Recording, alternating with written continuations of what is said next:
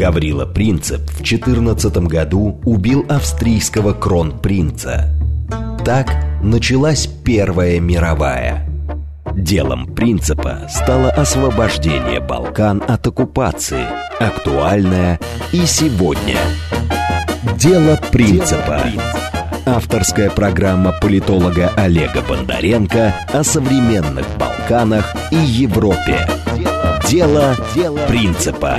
Программа предназначена для лиц старше 16 лет. Добрый вечер, Москва. Это программа «Дело принципа», совместный проект радиостанции «Говорит Москва» и портала «Балканист.ру». С вами я, Олег Бондаренко. Как всегда, по четвергам в 8 вечера мы говорим про наши европейские дела, то бишь про наши Балканы. Сегодня вместе с нашим самым постоянным экспертом и гостем, дорогим Никитой Викторовичем Бондаревым. Здравствуйте, дорогой Олег. Старшим научным сотрудником Института славяноведения РАН, писателем, историком, публицистом. Какие я забыл твои еще? И просто и хорошим человеком. И просто хорошим человеком. Обсуждать мы будем, конечно же, Косово. Косово, которое последние две недели не сходит со страниц газет, с экранов телевидения. А буквально такое ощущение иногда складывается, что журналисты, по крайней мере, отечественные журналисты, прям хотят, чтобы там что-то наконец началось. Прям вот, ну когда же уже, когда же уже рванет? А все никак. Все никак не, не, не, не взрывается. А с чего все началось в последний раз? Последний раз, а, это случилось вот меньше двух недель тому назад, а, без всякого согласования, которое требуется по закону, а, косовская полиция, силы специального а, назначения заехали на территорию севера Косово. Была знаменитая фотография, когда на территорию детского садика заезжает бронемобиль косовских сил, так называемых косовских сил безопасности. А, и, конечно, это повергло местных сербов в шок. Сербы начали тут же возводить баррикады, чтобы никто больше не зашел туда. А, параллельно с этим граница с центральной Сербией была перекрыта. А, и впервые, что мне кажется больше всего, а, так сказать, так, создало накал этой обстановки, впервые Белград прямым текстом, устами а, начальника канцелярии Косово правительства Сербии Петра Петковича заявил о том, что может ввести, согласно резолюции 1244 Совета Безопасности ООН, тысячу военнослужащих Сербии на территорию Косово. И вот это, конечно, могло бы стать прецедентом, которого не было с 1999 года, то есть вот за 23 года впервые мо, зашла речь о возможности того, что сербский военный или сербский полицейский официально зайдет на территорию Косово. А, конечно, тут же началась буча еще там в 10 раз больше. А, с одной стороны, европейцы устами там Германии, Анна Лена Бербок, министр иностранных дел Германии, начала говорить, что это невозможно, это недопустимо, хотя это, в общем-то, регламентируется э, пунктом резолюции Совета Безопасности ООН 1999 года. А потом а Нидерланды, чем меня очень рассмешили, Нидерланды вообще сказали, парламент Нидерландов принял постановление обратиться к Еврокомиссии а, с просьбой отменить безвизовый въезд для граждан Сербии в ЕС на основании, внимания хорошего отношения к России. Вот там так и записано. Из-за хорошего отношения к России. Никит, скажи, пожалуйста, во-первых, давай э, вернемся к резолюции 1244. Насколько реально, чтобы, согласно этой резолюции, действительно сербы могли вернуться в Косово, и никто э, не смог бы им помешать? Ну, там, в общем, все довольно мутно с этой резолюцией 1244. Я ее перечитывал последний раз 10 лет назад, поэтому э, помню не точно.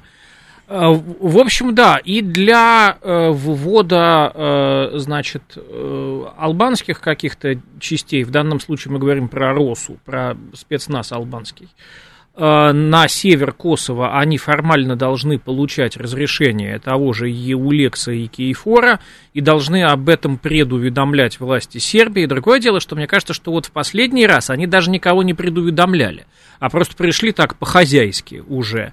Вот, и э, это же верно и для э, Сербии тоже. Значит, Сербия должна э, предуведомить албанцев э, и получить разрешение Еулекса и Кейфура, которые, конечно, э, вряд ли э, сербы получат. Ну, по численности вот э, воинского контингента, который можно вводить, там как-то тоже странно это было сформулировано в этой резолюции, что это должны быть сотни, а не тысячи. Ну, то есть, в общем, меньше тысячи человек. Но даже и 990 э, человек сербских спецназовцев, это очень серьезно. 999, конечно. Да. Вот, а, ты правильно все говорил насчет э, причин вот этой э, последней эскалации. Там еще была история, о которой наши СМИ не пишут, хотя на самом деле сербское общественное мнение, она взбудоражила больше всего, в значительно большей степени, чем арестованный сербский полицейский, который там э, возвращался откуда-то там из Нового Пазара назад в Косово, и его прямо на границе скрутили, за то, что он самовольно снял с себя форму полицейского и сказал, я больше не полицейский, полицейские, не получив на это одобрение своего албанского начальства, больше, чем, значит, э, БТР, въезжающий там в детский садик, сербов возмутила история, значит, в э, одном из э, анклавов сербских, то есть во внутренней части Косово, в Араховце, где на местного производителя вина легендарного по фамилии, по-моему, Петровичу, которого там, значит, его компания Stone Castle, по-моему, она называется, это седьмое поколение виноделов, которые в этом городе делают вино. У него там виноградник, у него винные подвалы.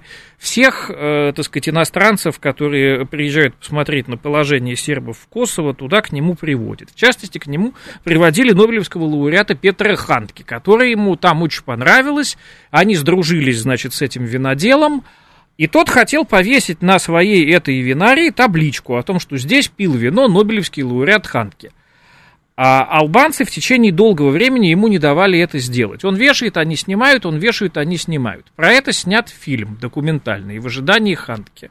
Фильм, который там получил и на сербских, и на международных фестивалях, там разные всякие призы. А почему же они снимали? А, а, ну, потому что Хантки это человек, который, э, значит, не признает э, албанское Косово, значит, а считает, что Косово это интегральная часть Сербии. Поэтому нельзя в его честь никакие таблички вешать. Окончилось все тем, что вот э, неделю назад, значит, албанцы вломились к нему в это его, значит, винодельческое хозяйство, подогнали цистерны и все его вино выкачали из бочек, из цистерн, не разбираясь там с сортом, годом, прям вот в одну цистерну все подряд. Значит, этот человек стоял и плакал, потом он залез на крышу этой своей винарии и хотел сброситься, видя, как там э, труд, не то что многих лет его жизни, а труд многих поколений, там, его отца, деда, прадеда, прапрадеда, э, идет на смарку. Бочки винные они там разломали, а хорошая винная бочка, это, знаешь, это большая ценность, очень большая ценность. В общем, короче, вот дело всей его жизни и дело его предков, так сказать, албанцы просто так мимоходом, легким росчерком, так сказать, пера пустили э, под откос. И э, сербов вот эта история прямо очень сильно задела. Э, вот, и сербов на Косово, и сербов в Сербии. Причем, значит, в отличие от э, каких-то событий, которые в северной части Косово происходят, да, где местному сербскому населению есть на кого надеяться, потому что Сербия вот она рядом, хотя всякие нормы законодательные, та же резолюция 1244 препятствует э, э, вот, большой матери Сербии им помочь, то сербам в анклавах э, косовских надеяться вообще не на кого и не на что. Напомню, что у нас в гостях Никита Бондарев, историк и писатель. Говорим мы про Косово. Я не сказал о том, что у нас работает смс-портал для ваших сообщений по номеру плюс семь девять два пять четыре восьмерки девяносто четыре восемь. Телеграмм для сообщений говорит МСК Бот. Телефон студии прямого эфира восемь четыре девять пять семь три семь три девяносто четыре восемь. Если вы нас хотите не только слышать, но и видеть, то заходите на YouTube во ВКонтакте и набирайте а, «Говорит Москва», и вы нас увидите. У нас, кстати, есть звонок, давай сразу его примем. Нам звонит наш постоянный слушатель. Здравствуйте, говорите.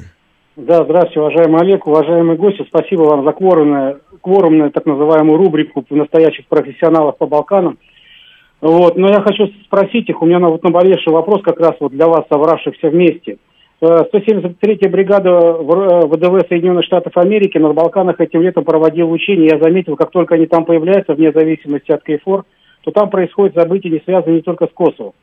Они там, они в свое время мигрируют вдоль границ бывшего Советского Союза. Короче, я хочу задать вопрос. Насколько вот такое присутствие американцев, которые, видимо, там и все еще блуждают, может быть, в районе Древней Фракии или Болгарии, а, сказывается вот на данной проблематике, насколько это подогревает события, и насколько в Белграде действительно а, НКО и НПО влияют на дестабилизирующие факторы, и не только по отношению к Вучичу. Спасибо большое. Так, спасибо. Я еще один сразу звонок приму. И запомнили первый вопрос. А, здравствуйте, а, говорите, да, вы в эфире. Добрый вечер, Вадим под Москвой. Ну, я э, где-то после, также впоследствии хочу задать вопрос такой. А, вот судьба э, сербов, это судьба примерно русских, э, которая нам планируется. Как э, в нашей пропаганде, не знаю, нашим демократам, вот этим убежденному городскому вот этому вот классу, донести эту мысль, что мы следующие жертвы, что нас точно так же раздербанят и уничтожат, и мы будем также ползать на коленях, а потом впоследствии, я не знаю, ну, куда Но у вас такой риторический вопрос, не хватает. Вадим. Да, да, да, спасибо. Спасибо. Вернемся к первому вопросу. А может быть, с последнего начнем? Давай, как скажешь. А, вот насчет как э, донести э, демократам насчет э, ползания, а может им хочется ползать, знаете, люди-то все разные, вот есть такие люди, которым нравится ползать и целовать сапоги чьи-то, они удовольствие от этого получают, от того, что они будут ползать и целовать американские сапоги. Мы вот с вами не получаем, а кто-то, может быть, получает. Как мы можем до них что-то донести? Никак мы ничего до них не можем донести. Вот мой ответ на этот вопрос. Не знаю, удовлетворил ли он нашего слушателя. А, какие там еще вопросы-то были? Первый, Первый вопрос по поводу НКО. По поводу НКО, да, это интересная история.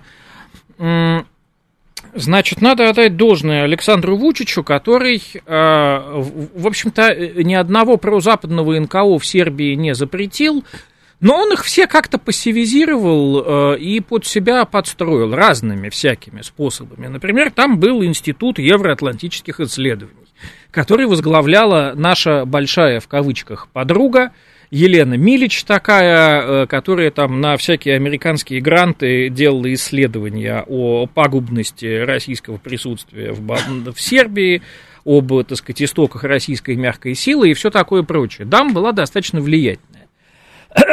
Вучич ее отправил послом в Хорватию. Будучи послом в Хорватии, она не может заниматься в Сербии никакой вот этой НКО деятельностью. Ее этот Институт евроатлантических исследований ушел в заморозку. В общем, вот э, так или иначе, э, большую часть, если не все НКО, э, как-то вот он, я говорю еще раз, он чтобы вот прям закрыть, разогнать, никого не закрыл и не разогнал, но он как-то их пассивизировал. Остаются, конечно, там всякие неприятные персонажи, типа женщин в черном, э, которые там регулярно тоже всякие протестные акции ну, Вот в последнее время в некоторых телеграм-каналах много было сообщений про роль а, иностранных НКО в Сербии в написании учебников по истории. Может быть, ты читал о том, что э, все события преподносятся в таком довольно антисербском ключе, и вот только сейчас все начинает меняться, только теперь... Да, да, да, да, вот это сейчас только вскрылось, и это начинает меняться, ну, видишь, об этом пишут, вот, наконец-то, так сказать, эту тему раскрыли, там тоже были истории совершенно возмутительные, то есть люди, там, издающие этот учебник на западные гранты, они предлагают, там, директору и педагогическому составу той или иной школы купить этот учебник и говорят, значит, вы все от нас вместе с учебником получите бесплатные зонтики, сумки, там какие-то бесплатные сумки, шоперы и что-то там еще. И, и коллектив сотрудников школы говорит, а, да, ну, конечно, тогда мы ваш учебник берем. Да, ну, а там оказывается дурь. учебник, в котором рассказывается про 80 полов. Да, вот типа значит, того. И так да, далее, да, и так да, далее. Да. Да. Но вернемся к Косово. А, действительно, ты очень э, интересную рассказал историю. Я, я знал, потому что, конечно, на портале Балканист.ру об этом было написано, но вот так вот в красках а, не, не, не знал деталей по поводу того, как хотели а, значит, разгромить и, по сути, разгромили эту винодельню. А, но чем все закончилось? Закончилось визитом этого винодела к президенту Сербии, и он подарил президенту Сербии свое вино, которое он сохранил. Ну, ну, пару и президент осталось, Сербии да. сказал, так вот, за что вас разгромили, за то, что у вас написано на вашей бутылке, что вино сделано в Косово и Метохии, запятая Республика Сербия. Вот за это вас и разгромили. Но а, это, к сожалению, уже вот случилось. Никит, нас интересует, конечно же, что будет дальше. И Будет ли война в Косово? Самый главный вопрос. Ну а как ее может не быть, понимаешь? Она может оттягиваться, она может и дальше оттягиваться. Она оттягивается уже вот 20 с лишним лет. Она может оттягиваться там еще год, два, десять. Но рано или поздно она будет, ее не может не быть. Никак невозможно решить всю эту ситуацию без э, применения грубой Хорошо, физической давай силы. вот сейчас тогда э, займемся практическим прогнозированием. Сербия вводит а не согласуясь ни с кем, потому что понятно, что соглас, согласование это никто не даст. А, как минимум тысячу военнослужащих на север Косово в случае, если существует прямая угроза физическому здоровью и жизни косовских сербов. А, с кем сербские военнослужащие в первую очередь сталкиваются? С а, косовским спецназом. Ну да. Этого спецназа немного. Да. Я так думаю, что вопрос его существования очень быстро будет решен. А, но дальше возникает гораздо более серьезный вопрос. Вопрос Кейфор. Кейфор, по сути, НАТО. Кейфор, конечно, не будет стоять в стране, конечно, они выдвинутся тут же на позиции. И вот дальше возникает вопрос, что неужели Сербия будет воевать с НАТО? Ну, видишь ли, э, война Сербии с НАТО, она не нужна ни Сербии, ни НАТО. Конечно. И поэтому э, я думаю, что если сербы не перейдут реку Ибр, которая отделяет вот то, что мы называем север Косово, область там исторически известная как Ибрский Калашин, угу. которая не была изначально частью автономного края Косово, это были всякие титовские манипуляции, когда в 50-е уже годы он эти области к Косово присоединил, а эту самую Прешевскую долину он из состава Косово вывел, это долгая отдельная история, зачем он это делал. В общем, это территории, которые исторически частью Косово не были, как часть Косово не рассматривали, рассматривались, они отделены от, вот, собственно, Косово и Метохии большого э, рекой Ибр. Город Косовская Митровица, он стоит на двух берегах реки Ибр, один берег сербская Косовская Митровица, другой берег старая албанская Косовская Митровица. Ну вот когда мы говорим о севере Косово, это вот такая достаточно компактная область, которая вот этой рекой Ибр отделена. Вот если сербы за Ибр не перейдут, то э, я не думаю, что э, Кейфор на них полезет. То есть ты думаешь, что Кейфор не пойдет на север Косово там? Нет, Кейфор на север Косово, может быть, и пойдет, но воевать с сербами не будет. То угу. есть вот э, они будут с грозным видом ходить, бряцать оружием, но, так сказать, столкновений с сербами они будут пытаться избегать. Насильно выдворить сербов оттуда они пытаться не будут. На севере Косово будет присутствовать и Кейфор, и как бы сербская армия. А вот если сербы пойдут за Ибр, вот тогда уже может начаться вообще черт знает что. Ну, это ты еще, на мой взгляд, описываешь очень такой оптимистический сценарий, очень хороший сценарий для сербов, при котором они де-факто могут вернуть контроль над севером Ну, Косово. не такой уж оптимистический, не такой уж хороший. Вот до этого дела может дойти только если на самом деле прольется на севере Косово кровь. Если албанцы там все-таки кого-то физически уничтожат, а им, в общем, э, большого-то ума э, не надо взять, застрелить кого-нибудь. Вот если жизни человеческие уже э, э, полетят, то да, в этой ситуации просто Белграду не останется ничего другого, как вот делать то, о чем я сказал, вводить в вот эту в этот, в этот Ибрский Калашин э, вот сербский какой-то военный контингент. До тех пор, пока там кровь реальная не прольется, пока там люди не погибнут, Белград этого делать не будет. А у нас еще один звонок есть. Марина Николаевна, здравствуйте. Слушаем а, да, вас. добрый вечер. Э, вы знаете, я позволю себе высказать несогласие с вашим экспертом, хотя, конечно, он знает гораздо больше проблем, чем я. И руководствуюсь вот чем. Э, миром двигают интересы. Уж тут, я думаю, возражать никто не будет. И я вижу интересы войны э, между НАТО и Сербией в том, в том, как будут обстоять дела в противостоянии Украины с Россией или России с Украиной. Очень может так, что возникнет такая ситуация, когда нужно будет попытаться оттянуть внимание, в том числе и военное, значит, э, Российской Федерации, как раз-таки на ситуацию на Балканах. И здесь все способы будут хороши, в том числе и военная операция НАТО против Сербии. И Сербия сейчас должна к этому хотя бы, э, если не материально, материальные возможности, видимо, у нее не очень скромные – вот, но хотя бы, так сказать, э, морально к этому готовиться. А это тоже очень важно. Сербские мужчины, они очень похожи на русских мужчин. И поэтому, когда на них идут валом, они отвечают примерно так же. Вот хотя бы в этом смысле нужно им готовиться. Спасибо. Спасибо большое. Но я не берусь э, здесь поддержать вашу мысль насчет схожести э, нас с сербами, потому что все-таки сербы это довольно горячий народ. Народ такой, гор, это горцы все-таки, да. Тут здесь я бы как раз э, сказал, что мы очень сильно отличаемся. Но это и хорошо, это же и плохо. Разные вещи. А по сути, тут же вопрос очень простой. То есть вот наши слушатели всерьез полагают, что Россия может как-то помочь Сербии. А я вот, например, считаю, что Россия никак не может помочь Сербии. Ну, кроме там вот Совбеза ООН, там на дипломатическом ну, ну, я, уровне я чего говорю да? про военную составляющую. Военно нет, военную. конечно. Потому что если у нас министр иностранных дел, извините, не может до Белграда добраться, хотя там теоретический коридор все-таки можно найти, то о чем говорить, э, если мы представим, что вот в какой-то час X а, с а, значит, аэродрома Псковской а, дивизии взлетает несколько самолетов с нашими десантниками, с нашим каким-то вооружением, которое летит в Белград помогать или в Ниш, где, кстати, есть российская база МЧС. Вот, вдруг может она нам наконец-таки пригодится.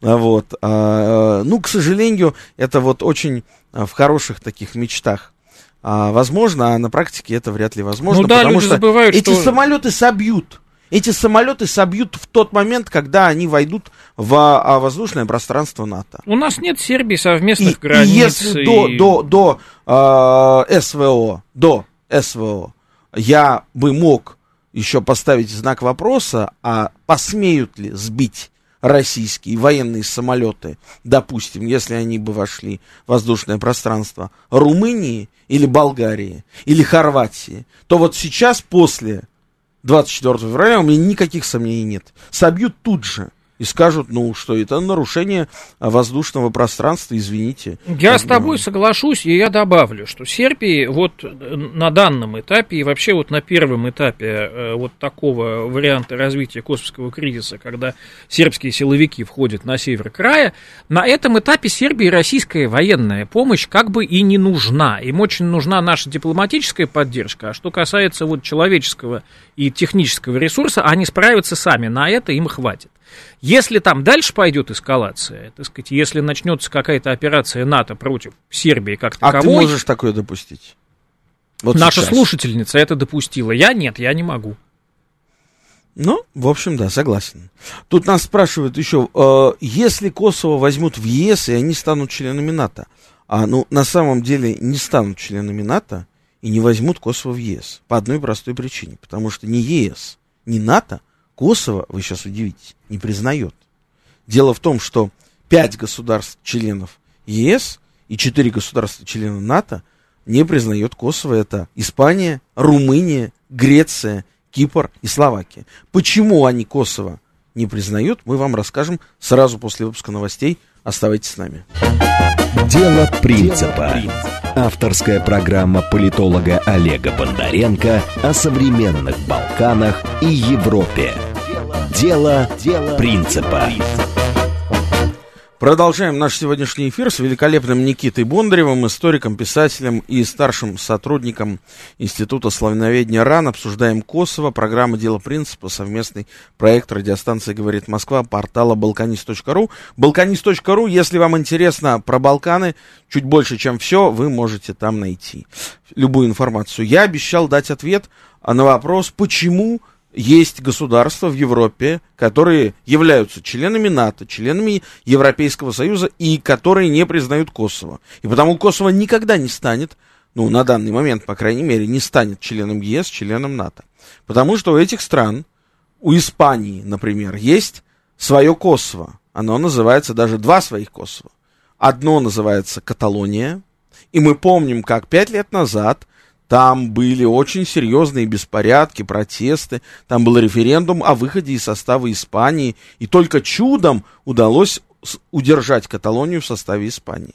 И есть вторая страна, э, страна Басков, где тоже живут люди, которые говорят, мы не испанцы, мы баски, которые говорят на баскском языке, которые э, всячески отрицают свое любое отношение к Испании, тем более, что баски есть как испанские, так и французские баски. Вот. И это только в одной Испании.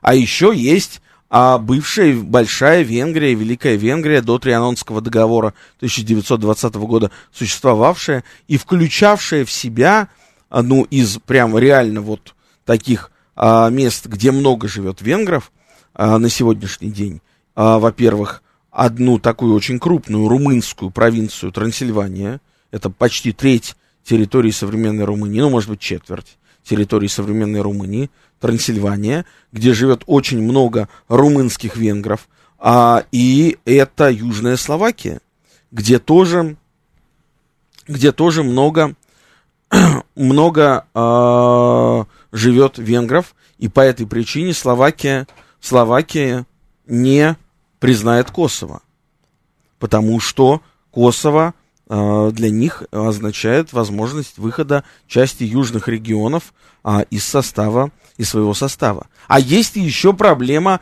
а, республики, непризнанной никем, кроме Турции, республики, Турецкой республики Северного Кипра, которую не признает соответственно, ни одна другая страна, кроме Турции, а и Греция, и Кипр, по причине наличия этого конфликта никогда не признает Косово. Об этом неоднократно заявлял министр иностранных дел Греции, когда был недавно в Белграде. Так что, э, Никит, вот как ты вообще оцениваешь эту инициативу? Зачем сегодня, кстати, это случилось сегодня, зачем сегодня Косово подало э, заявку о приеме в ЕС, если понимает, что ЕС не признает Косово? ну как, э, продолжают подогревать, э, разогревать э, ситуацию, да, значит, им дали понять, что никакой, никакой физической активности до Нового года предпринимать не надо, чтобы не портить евробюрократам новогодний праздник. Вот, но как бы что-то делать надо, чтобы давить на Сербию, давить на Вучича, не оставлять его в покое. Вот они совершают какие-то телодвижения, достаточно бессмысленные, но громкие. Так, с нами на связи, как подсказывает мне наш звукорежиссер, наш дорогой друг и товарищ а, Игорь Виттель, журналист и балканист. Игорь, мы приветствуем тебя.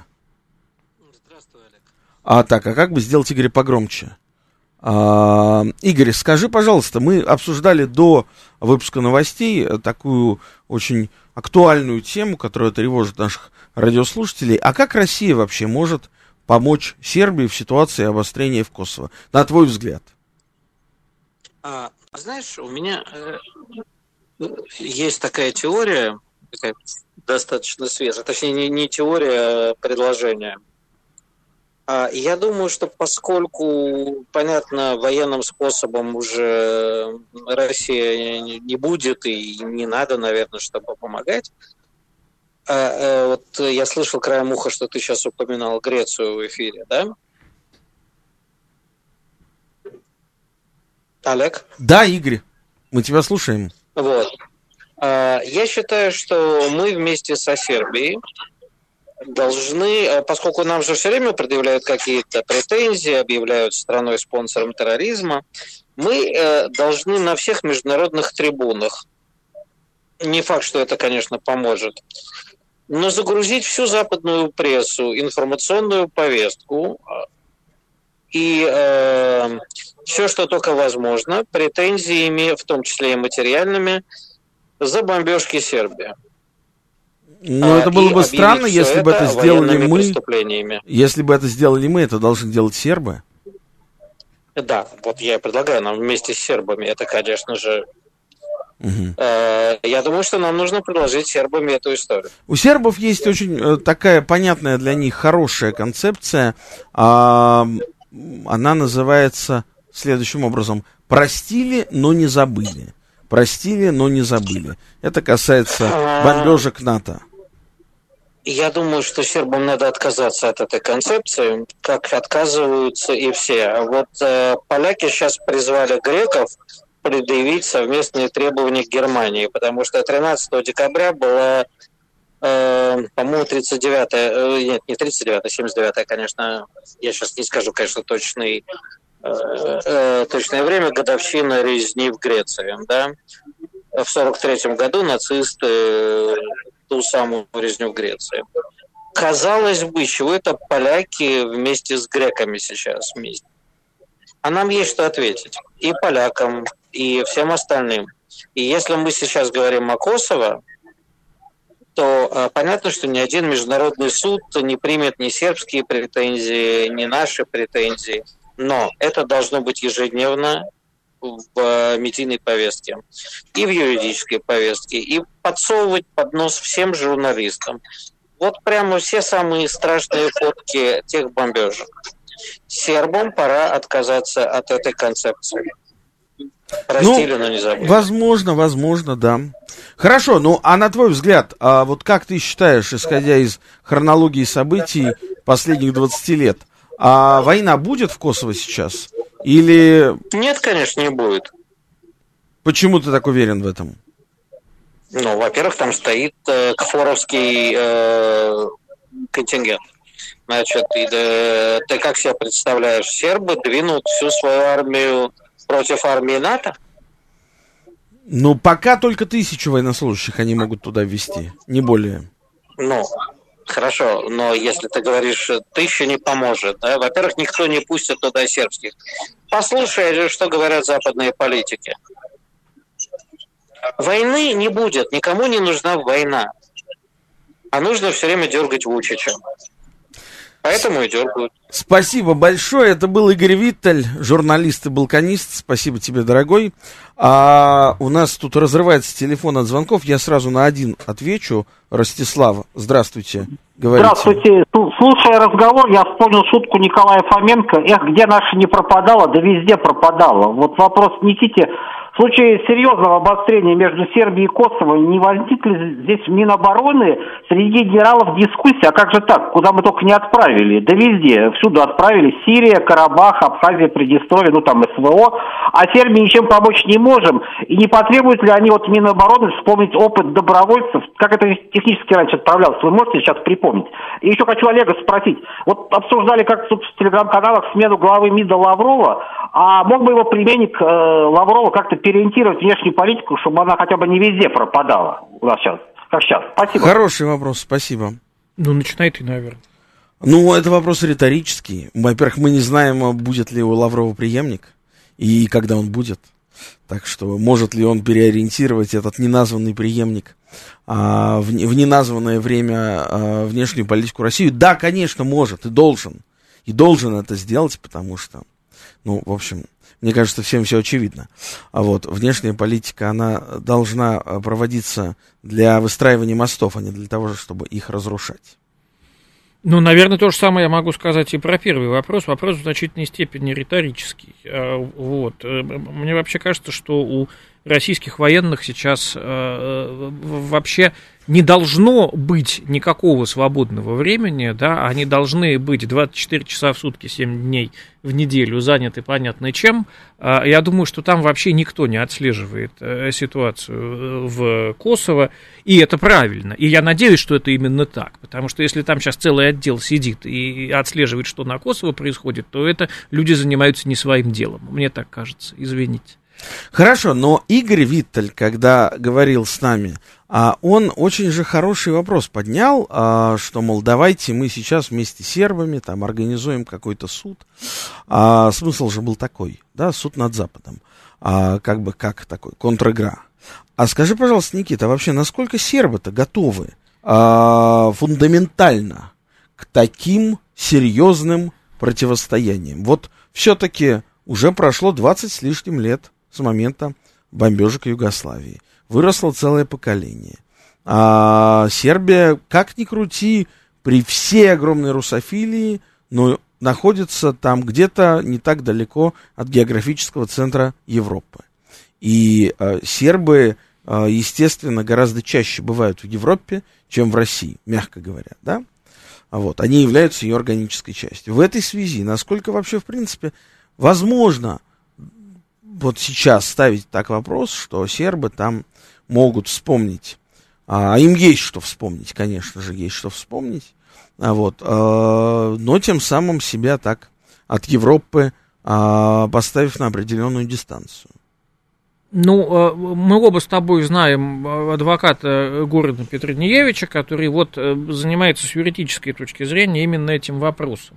Насколько э, с точки зрения международного права были легитимны натовские бомбардировки Сербии в 1999 году, и насколько с точки зрения международного права Сербия имеет возможность э, э, возбудить против НАТО уголовное дело. И более того, будучи там действующим судьей когда-то, в тот момент, он, по-моему, сам, значит, уголовное дело против НАТО возбудил.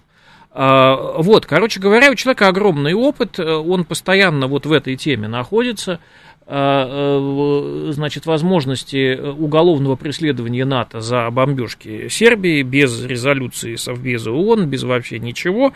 А, там юридическая база вот под эту тему, возможность Сербии подать на НАТО в суд, она подведена – все, значит, какие статьи, так сказать, какие нормы, там, э, апеллировать там можно к чему угодно, к кодексу Юстиниана. Люди десятилетиями вот эту тему разбирают.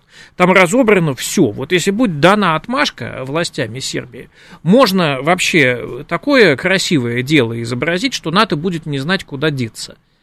Вот. Но отмашки такой нет пока, потому что, э, опять-таки, как бы не было красиво сформулировано это дело, вот этот иск со стороны Сербии против НАТО, э, не факт, что его вообще услышат. И здесь Игорь совершенно прав. Значит, э, мы должны использовать наши медийные ресурсы в этой ситуации, чтобы, ну, хоть до кого-то, хоть как-то донести вот эту всю историю. Потому что замолчать, запикать, зашикать самих сербов можно очень легко. В 90-е годы вот это именно так и происходило. Да, серб сербская позиция мировым сообществом не была услышана вообще. Сербов зашикивали, запикивали и делали из них каких-то маньяков, убийц, я не знаю Ну, кого. по сути, да, нам правильно сказали, что мы сейчас вот идем по сербскому же пути, и тут есть а, чему нам поучиться.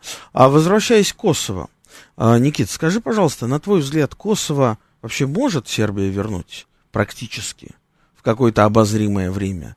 Ну, Или нет, это уже отрезанный ломоть, о котором нужно сербам забыть? Я не госслужащий, да, я могу с чистой совестью, так сказать, выражать свою точку зрения. Моя точка зрения состоит в том, что Сербия может и должна вернуть себе север Косово, а что касается, э, вот, собственно, Косово и Метохи, э, то здесь, конечно, у сербов э, шансы очень небольшие. Я знаю многих сербов, в том числе людей относительно молодых, которые искренне верят в то, что можно сохранить Косово в составе Сербии, можно как-то попытаться переубедить албанцев, внушить албанцам, что они хотят оставаться в составе Сербии, а не в составе независимого Косово. Вот, чтобы не быть голословным, Стевен Гаич, политолог, наш тоже общий знакомый, частый спикер во всяких российских СМИ, он продвигает именно эту точку зрения. Запад и всякие бандиты, террористы типа Хашима Тача, они задурили массе населения Косово головы,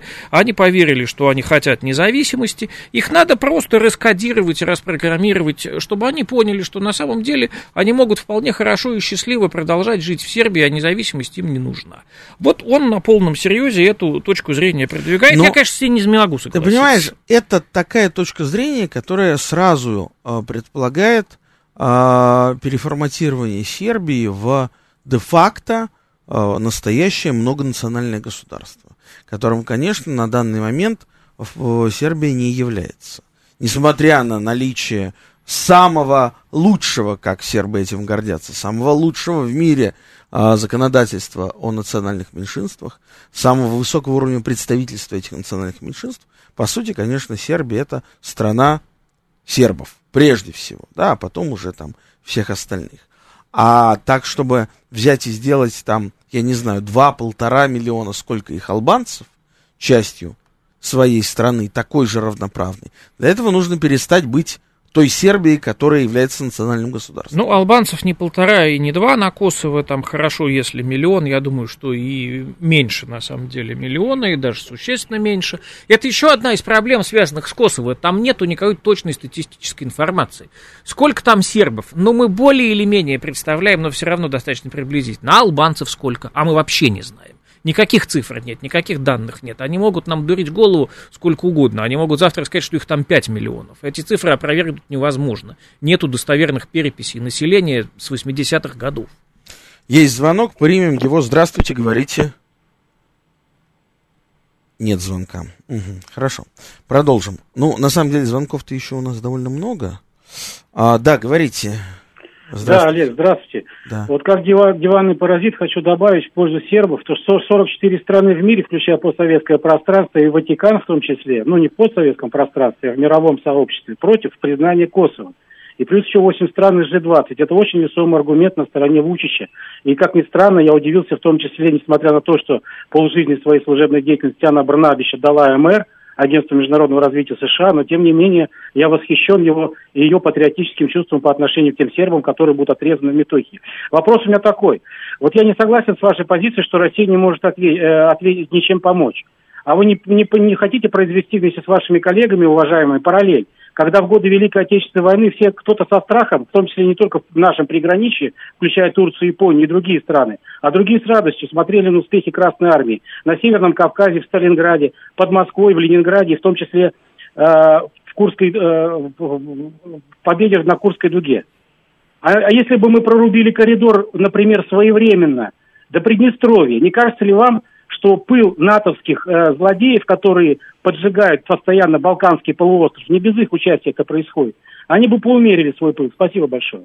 Спасибо. Но по поводу последнего я вам хочу сказать, что сербы как раз нас очень сильно поддерживают, даже более чем... Извините, в Москве не было столько шествий за, а, значит, вот победу России, я вам скажу такую может быть, не очень приятную вещь, чем сколько их было в Белграде. В Белграде их уже, ну, штуки четыре прошло за все это время.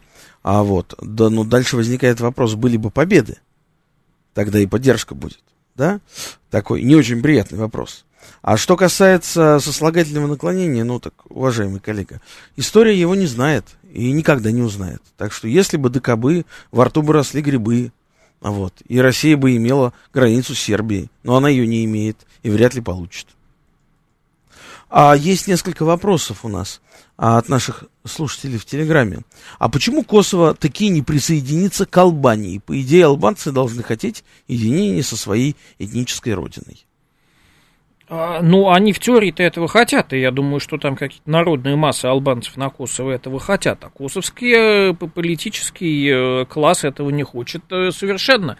То есть что, они сейчас лягут под каких-то людей в тиране, они потеряют контроль над политической ситуацией в крае, над финансовыми потоками, что тоже немаловажно. Сейчас они первые парни на деревне, объединившись с Албанией, они станут последними в городе. Им это надо? Нет, это им не надо. Да. Поэтому они очень любят говорить о Великой Албании, о необходимости объединения всех населенных албанцами территорий на Балканах. Это и значительная часть Македонии, и Косово, и Албания, там и на Черногорию там даже кто-то заглядывается, замахивается. Но э, это все сталкивается с вопросом, наталкивается на вопрос о том, кто будет главный, центр власти вот этого всего, он будет находиться где. И дальше этого вопроса дело не идет. При этом, что очень интересно, у Александра Вучича, президента Сербии, сложились довольно хорошие рабочие отношения с премьер-министром Албании Эди Рамой. А, и при этом это никак не влияет на а, ужасные, просто нерукопожатные отношения с премьер-министром Косово, так называемым премьер-министром, потому что мы же не признаем Косово, Альбином Курти. Ну вот да, э, Вучич, в общем, возможно, думал, что установив хорошие отношения с Албанией, получится вот с этой стороны как-то на ситуацию в Косово влиять, не получилось вообще. С Албанией отношения прям вот дружеские, если не сказать братские, там всякие инициативы сербско-албанские, имеется в виду Сербии и Албании, а не косовских албанцев, э, так сказать, существует вот эта сербско-албанско-македонская инициатива, эти самые открытые Балканы, там еще что-то, еще что-то с Албанией, вообще прекрасные отношения у Сербии. И да, ты совершенно прав на отношения с албанцами на Косово, это не влияет вообще никак. Где ключ от мира на Балканах? Вот ты наверняка многожды задавался этим вопросом, как и я. И иногда, я не утверждаю, что это так, но иногда мне казалось, что этот ключ находится в достижении межнационального мира, прежде всего между сербами и албанцами. Вот как только они закроют свои межнациональные терки – так сразу же воцарится мир. Или я ошибаюсь? Нет, ты в значительной степени прав. Как бы парадоксально это не э, звучало, потому что э, косовский э, конфликт да, между сербами и албанцами был э, первым межнациональным конфликтом в социалистической Югославии.